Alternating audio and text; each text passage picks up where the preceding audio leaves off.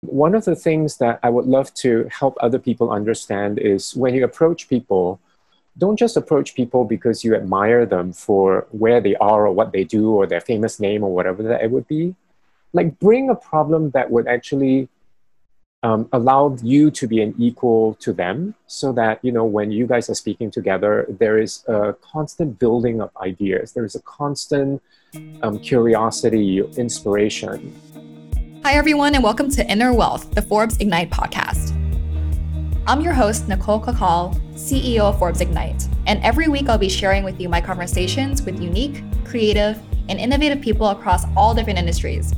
These are people who are intellectually curious explorers who are also redefining what it means to be successful today. From personal to professional, we cover it all to understand what drives our guests to blaze their own trails and create nimble solutions within the industries that touch each of our lives. Our guest today is Jerome Goh, a senior designer with an impressive 20 year career at IDEO. I was really excited to speak with Jerome because he is one of the rarest kinds of people to learn from. He teaches through inspiration and truly believes in the positivity of human beings. It is through this kind of inspiration that you can be creative to solve the world's most daunting challenges.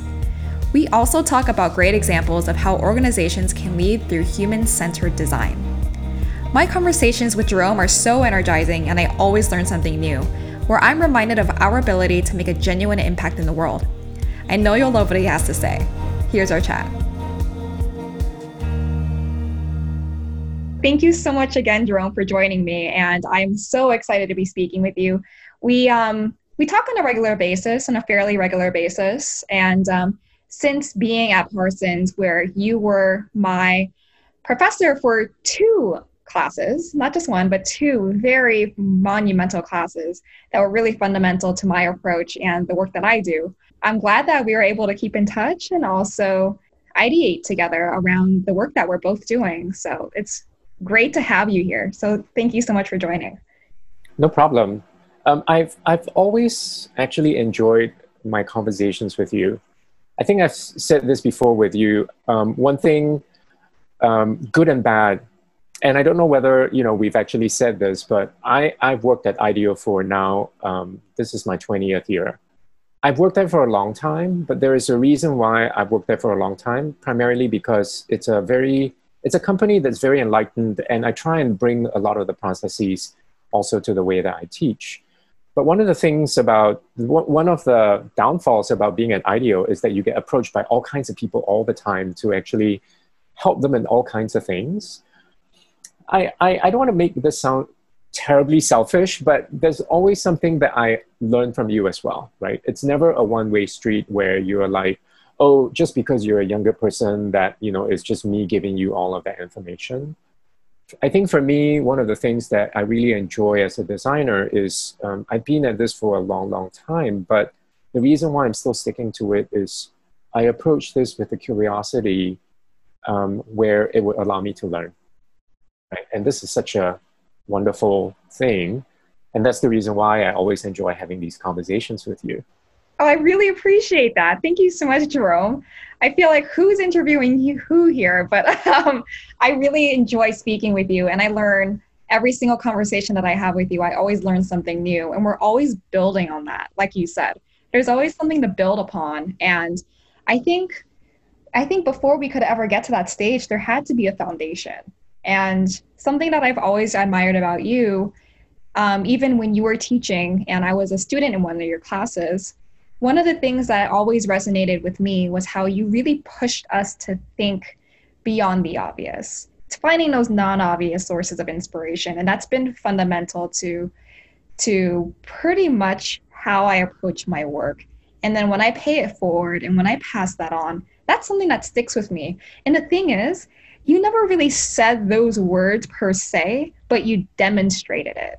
And by demonstrating it and teaching people how to, to think with that capacity, you're teaching someone a lifetime of learning. And so that's the reason why this is so regenerative, how we are always building on top of each other's different ideas, different approaches, different work styles. There's there's always something new. So I appreciate that. I think I think that's a very very interesting point that you bring to the table. I've not thought very much about well, you know, I, I know that this is something that I do, right? And I know that this is something, and a lot of people have given me this feedback, this really positive feedback. But up to this point, um, this is not something that I've actually really thought very much about until I was asked to develop the syllabus for the course that you, you were a student at, where I had to really sit down and read through some of the academic readings that I otherwise have always kind of pushed aside. Because for me, I've always taken the stance that, you know, I'm a practitioner, I'm not an academic, therefore these things have no bearing on my work. But, you know, eating some humble pie and actually reading through this made me realize that one of the things that we need to push out more into the world is this idea of being generative. I think I've seen so many students where it's so natural for us at some point of time in our development from being a children to somewhere in our schooling adulthood that we lose the ability to be generative and we become critical being critical alone, telling people this is wrong, this is not the way, this is less ideal, is okay because it points to where the problem is, but just ending it there is not going to help people solve the problem. You know, and, and, and what I really always try and do is to add the next bit to say, like, but if you did it this way, right? Or if you used your creativity as a way to inspire people so that people can have a road forward. I think it's a very, very fundamental thing that um, I'm, I'm glad that you've talked about this because to me, I'm really thinking a lot more about this as I teach. And I'm trying to figure out how to teach this in a much more specific way so that students can understand this as well. Yeah, but no, I think I'm 100% there with you and how you you consider yourself, hey, the way I teach is I'm a practitioner. It's a learning by doing type of approach. And also the subject matter is very much it's very much that way that you're going to internalize what you do and you can only really learn so much from a textbook or from literature which is which is fine which is nice. And one thing that i want to that i'll never get tired of talking about so i know that you've heard me talk about this so many times. When i was talking about impact investing I, at the time i was still working in the finance world. I was working in investment management and i was really passionate still am still am very passionate about impact investing, although I'm not quite so fond of the term impact investing. But the whole notion of trying to um, generate positive financial return while also creating social good and social externalities for the public benefit. And there's something that you said that I felt like that was the light bulb moment for me. Everyone has one of those. Um, if you're lucky, you will have that more frequently than not. But the light bulb moment for me was when I was showing my research and I said, people just need people just need proof. They need proof that their dollars are going to where they want it to go. We just need to be transparent. And you said, it's not so much the transparency is what they're looking for, it's the validation. And that was just mind blowing to me.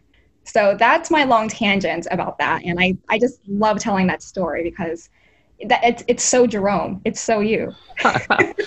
well, just to give you a little bit more context to the story, and I don't know whether I explained this to you, um, the reason why I gave you the response was because of the work that I did previously, right? Um, I did this piece of work that was around giving. And it was primarily also based on a financial uh, product, basically where what they were trying to do is um, I forget the name of the product now, but it's when you have too much money at the end of the year, and then it would all be taxed. And what your accountant would tell you to do is to actually port the money into um, uh, a, a charitable organization so that you can defer. It's a deferred fund. Yes, exactly. It's a deferred fund kind of um, product. And in order to, but but when you when you listen to that, right, like like a lot of financial products, um, you would think that oh, it's just a technical thing. But when we actually looked at it and the value that it brought to people, it was primarily about giving. And the the issue that they had was because people didn't understand that it was about giving, and people, a lot of accountants phrase that as or use that as a way to create these um, outlets for their clients, that people looked at it as a way to defer their tax. But when we actually started to phrase that as giving, then people looked at it in a different way. And when we went, and one of the things that was fascinating about giving, right, fascinating about giving when we started to do the research is that when when you actually focus on giving itself, people wanted to know the impact and the outcome. People wanted to know what was going to happen to the money. So, a, a, really great example is we know that there are lots of rich people in the world. Like, for example, you know, Bill Gates or Warren Buffett, right? And you would think that because they have so much money, you know, coming out of everywhere, that you could actually ask them for money to go invest in some kind of like um, uh, for um, nonprofit uh, like um, benefit. The reason why they wouldn't give that is because it doesn't it doesn't strike them as something that's important to them, which is what impact investing really is about, right? So that's the reason why he actually focuses on things like education, for example. And when he focuses on education, there are very, very specific outcomes of education that he wants to look at right? Which is the reason why this is very interesting, which is the reason why I said what I said. So a lot of it actually comes from understanding the mind of the consumer. And in this particular case, it was a deep dive into giving that gave me a lot of these very interesting insights that if you didn't go into, you wouldn't actually understand very much about giving itself. Yeah, no, but thank you for sharing that. And that I greatly benefited from your work and also subsequently learning from the residual lessons from all the work that you did. But it just takes an experienced type of thinker, an experienced type of business designer to be able to lead lead a team, lead a team and then be able to tell a classroom, this is what I'm continuing to learn um, as a practitioner, and this is how you can learn from this, even though we may not currently be in the field right at that moment. So I really do appreciate that. And there's one thing that really intrigued me. You were talking about how basically everyone, because you work at IDEO, everyone is always asking either for advice or they're asking for you to be their mentor. How are you guys exchanging knowledge from one practitioner to another? And I, this may not be the answer, but I'd love to know more about the Wine and Dine series that you guys that you told me about right before we got on this call. Um, you know, this uh, this is a very very interesting um, topic area. Um, we we've tried to do a lot of things in terms of trying to exchange knowledge, but in in the in the way that IDEO practices today, the best knowledge transfer is when you work with a person. There's really no other way to do it, right? Um, I think when, when you work with a person, you understand a lot of the intricacies of the way that the person would work. Um, the way that they would lead, the way that they would process information, the way that they would administer, the way that they would deal with clients, the way that they would um, even like figure out how to deal with the changing energy dynamics of a team, for example. Now, once you actually start to work with a person, you start to get to know the rhythms of the person and you start to understand when a person is flagging and when a person is you know at their creative best. And i've i've actually been in these situations enough where i'm so in sync with a person that we can feel each other's energy in a presentation and to know when to take over and when to allow the person to speak right? Because all of us can't possibly speak all the way through a four hour presentation, right? But you can see when your teammate actually, you know, they, they know when to jump in to act, grasp at the information and explain it in the way where it becomes really clear to a client. And then the energy will start to flag and then you will take over, right? And that's the like the melding of minds where that's the perfect team. And when that actually happens, you realize that you have this synergy with the person and that um, and and a lot of the trans the transference of the knowledge actually doesn't come from speaking like what we usually do. It comes from actually doing and observe observing how people operate. Because you know like like i said in the beginning of the podcast it's not that because i'm super experienced that you know all the younger people want to work with me. I on the one hand want to work with a lot of these younger people too because all of us what we try and do at IDEO is to hire people that have a very interesting and unique point of view. right? It's it's not like other agencies where you know like I'm the big senior star and then everybody else is under me and then I'm bringing up all of these young designers. No, they all of these young designers are as good as I am. They are a lot more experienced in other areas that I'm not experienced in. And when we work together, we form what we call this wicked kind of a team where we're able to solve uh, amazing, like give solutions, amazing solutions to what would be wicked problems. I love that.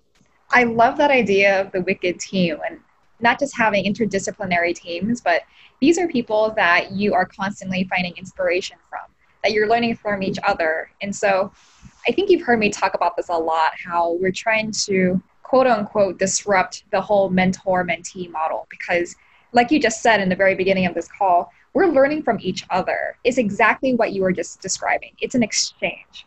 I really feel like these are other things that I learned from you as well. When we talk about information transfer, that's no better than copying and pasting from a document and sending it in an email. Absolutely. Right. And when we talk about um, knowledge transfer, this is something that someone has internalized and it it stems from experience. And that's something that you that's that's it's priceless. And so it really separates someone from being a really valued person in a in a working relationship. And I love how you say that, you know, you can be so in sync with somebody and you can really feed off of their energy. And you can really understand if they're flagging or if you should take over in the in the presentation, you know, just as a couple of examples. But I love that. And I feel like those types of working relationships, business relationships are so rare. One, one, and another way to look at this, right? And and I realized this. Um, I, di- I didn't know about this until way into my career at IDEO when I was asked to go to China and to bring up a whole new group of really young designers. That um, one of the things that's very interesting about a structure like IDEO is a lot of us have a lot of very senior people that we work with. And because all these senior people are not molded from the same mold, they are all like very, very experienced in different things.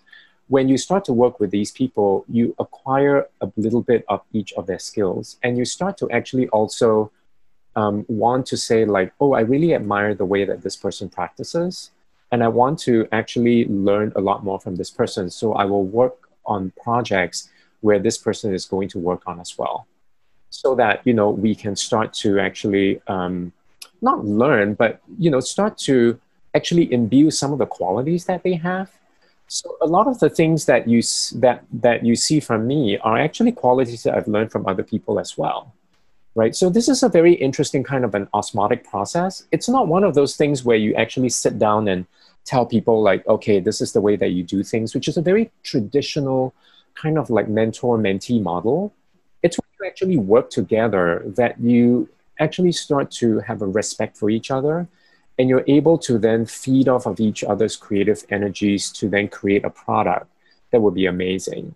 I love that you brought up that you're this is um, learning by osmosis and you are essentially an amalgamation of all of the other people whose qualities that you admire and qualities that you that you either adopt or you either avoid. Um, and um, that really poses a very interesting question.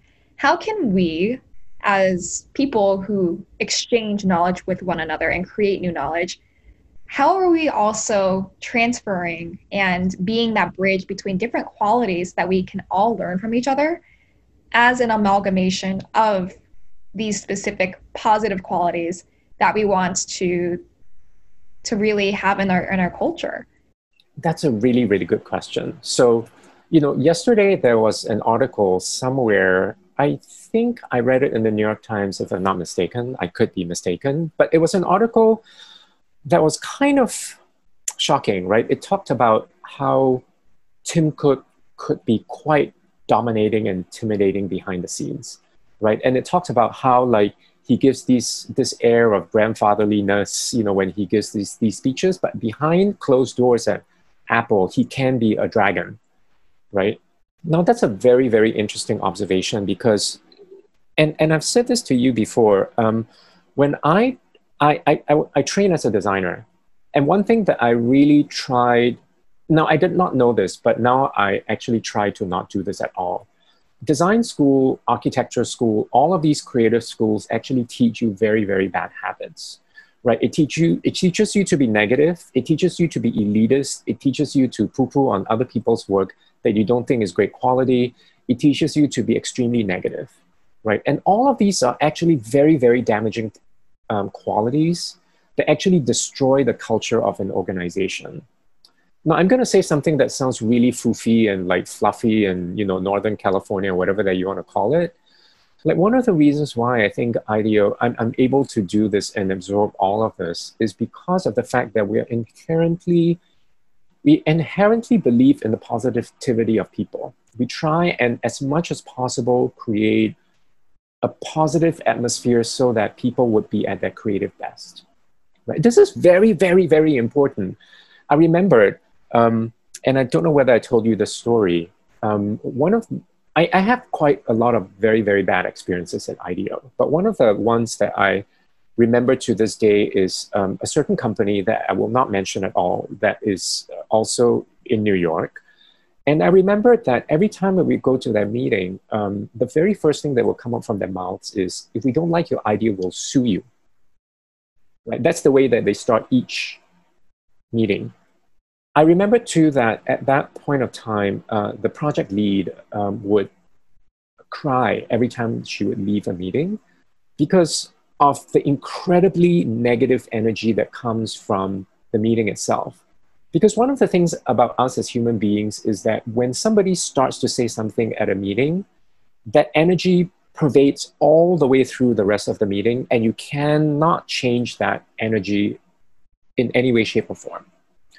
Right? And so when you start with that very negative energy, it actually invites all the rest of the clients to be extremely negative and extremely critical of the work that we do with no way to actually hold back at all because it was started that way, right? And I found that, you know, when you are in that kind of a situation, you will go through this kind of incredible um, rendering of your soul, if you will. As creative people, you would be so destroyed by that meeting that you can in no way be creative for about two weeks before you recover and before people will tell you like oh you, just have to ignore this you know they're trying to they had a bad meeting before, whatever other excuse that people are trying to give you, reasoning to actually get you out of your doldrums. And these are things that you don't want to do with people. When you actually destroy people that way, you really destroy them, and it just destroys their ability to be able to perform in any way, shape, or form. Which is the reason why, for us, we try to not do that at all. We try to believe in people. We try to you know focus on the positive and i try and bring that to my class environment as well right because it's always about trying to be as generative and positive and encouraging as possible so that people are not destroyed you know during our feedback or comments or whatever that it would be call it northern california whatever you want i believe in that i really believe in believing in the positivity of people because in a way you are really protecting that type of energy. You're protecting the ability for people to to be creative. And I know we always talk about creative confidence and how to instill the confidence in being creative because that's where a lot of innovation happens. And creativity is the cornerstone of innovation. And as fluffy as that sounds, it's true. And the only way to be truly creative is to really be to really feel like you have that psychological safety to be able mm-hmm. to do that no matter whether or not you respect that or not. Um, these are all human beings at the end of the day. So I'm really glad that you brought that up, and that um, I'll never complain about another client experience ever again after hearing that. Oh, I mean, you know, one, one of the things that I actually also did not mention is um, the way that it would start with these types of behaviors is from the top. If you're a leader, you know, and I would encourage you to adopt ways to talk to people where it's about offering alternatives rather than stopping something. Right. right. When you actually say, like, this is not the direction to go, we should stop here, there is no, it's very unequivocal, right? There's no way for people to argue with you when you say that. But when you say things like, what if we looked at it in this other way? right? And when you give people an option to actually look at things in another way, then you not only are directing people, right? I'm not saying that just because you want to be good that you're not directing people. There are ways to direct people where you can allow them to look at new opportunities. And I have to tell you, I did say that I came from this kind of like very negative, like teaching uh, education experience. It took me years and years and years to bite my tongue to be able to go from like the first thing that I want to say is that this is a sucky idea to like what if you thought about looking at it in this different way? There is so much more words when you say that, but when you say that, it enables so much more. It does take quite a lot of effort. Yeah, it does. It absolutely does. And I'm just getting into, I just wrapped up my first semester of teaching also. We're not teaching the same course by any means, but the same school. And it's yeah, it, there's a lot of learning. There's all this continual learning that I'm trying to either unlearn, um, and I've I've learned a lot from understanding the qualities that I admire, and so I try to embody that as much as I can. And um, yeah, so I had no idea that.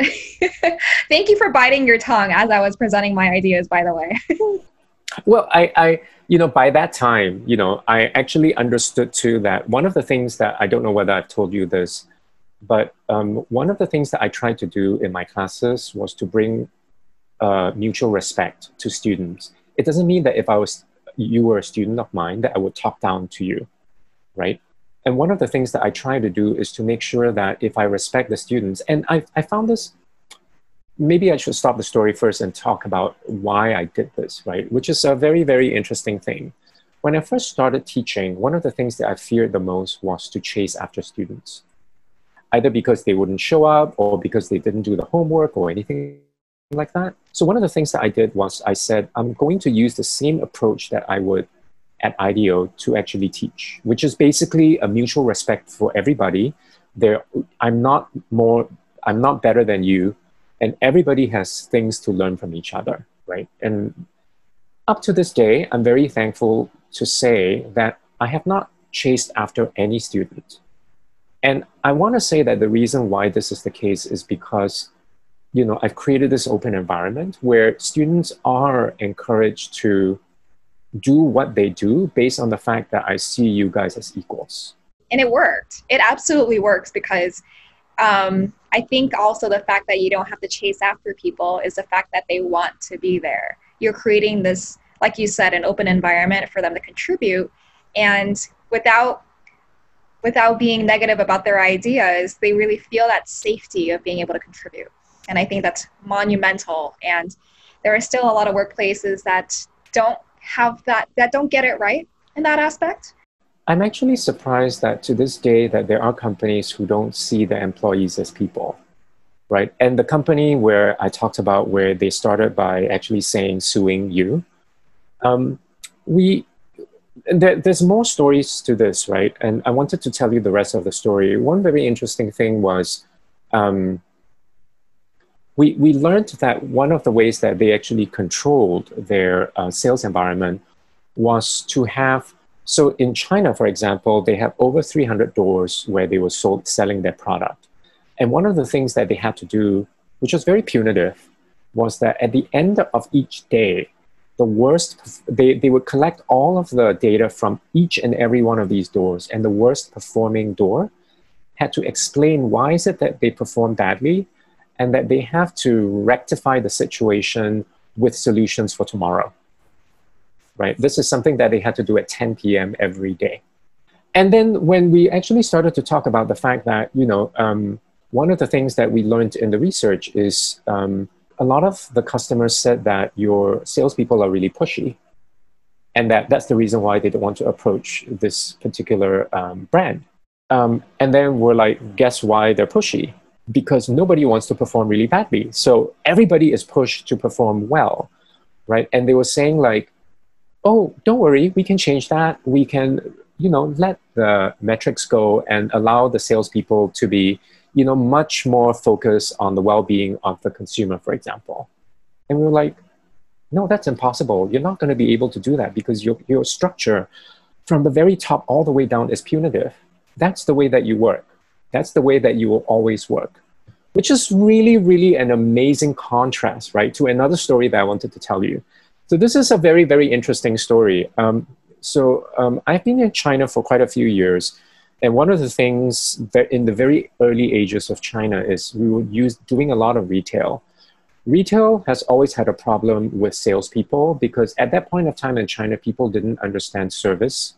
And the way that they would sell anything is they would immediately jump on anybody who will come into your store and said, if you bought this, I'm gonna give, you know, a set of plates and like a quart of candy to you. Would you like to buy it? Right? And it doesn't really matter what you're buying, whether it's like um, Adidas or whether it's like $20,000 TV. That's the way that they sold things because that's the background that they came from. So there was a noodle company that was quite famous called Din Tai Fung, and they are a very famous Taiwanese company. And I've been going to that shop in China for a long time. And one of the most amazing things is that they have amazing service. The third time that I went there, they started calling me by name and they said, Would you like your regular stuff? Like that you usually order. And I'm like, wow, this is really amazing. How do you like how do you remember me? And they were like telling me all of these things and they were amazing and they were, you know, serviced by smiles and all that kind of stuff. And so we decided that we had to interview the manager because we had to understand what was their secret. Because trying to train Chinese people was incredibly hard.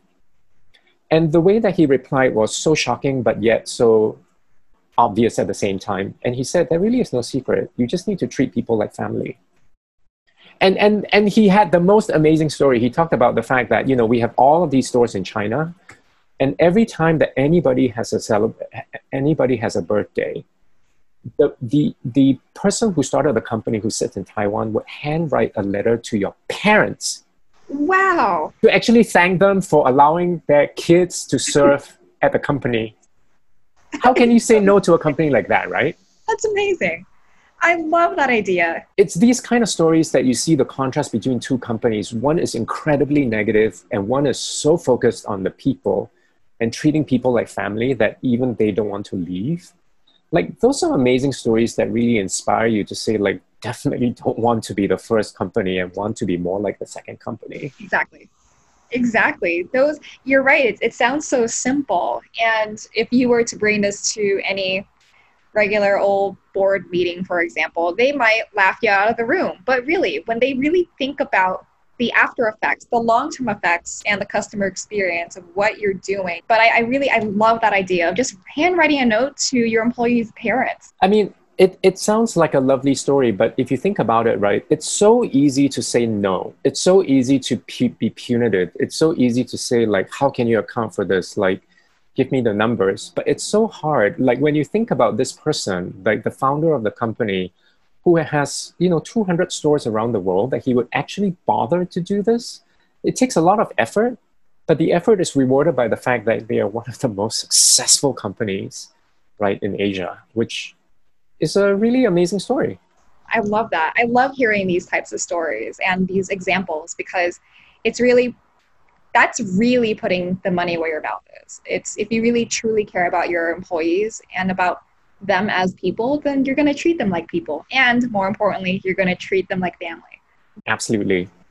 So, Jerome, this has been such an enlightening conversation. Um, again, I really, I always feel like we don't have enough time to speak, but um, it's always, always so great to catch up with you. And um, we're definitely going to have to turn this into a series. Awesome. Thank, thanks. You know, one thing I want to say is that Nicole, it's it's a mutual exchange, right? Because we we get so much from these conversations that I hope that we can continue this. And if you want to make this into a series of podcasts, that would be so much more amazing. Absolutely. No, definitely. I will hold you to it. That's it for this week's episode of Inner Wealth. I hope you enjoyed our conversation and that you'll join us next week as we continue to explore all the ways success is being redefined in our ever changing world. Be sure to subscribe, rate, and review our podcast on your favorite podcast app, and follow us on Instagram at Forbes Ignite for more thought provoking content and opportunities to engage with us. I'm your host, Nicole Cacal. Thanks for joining us.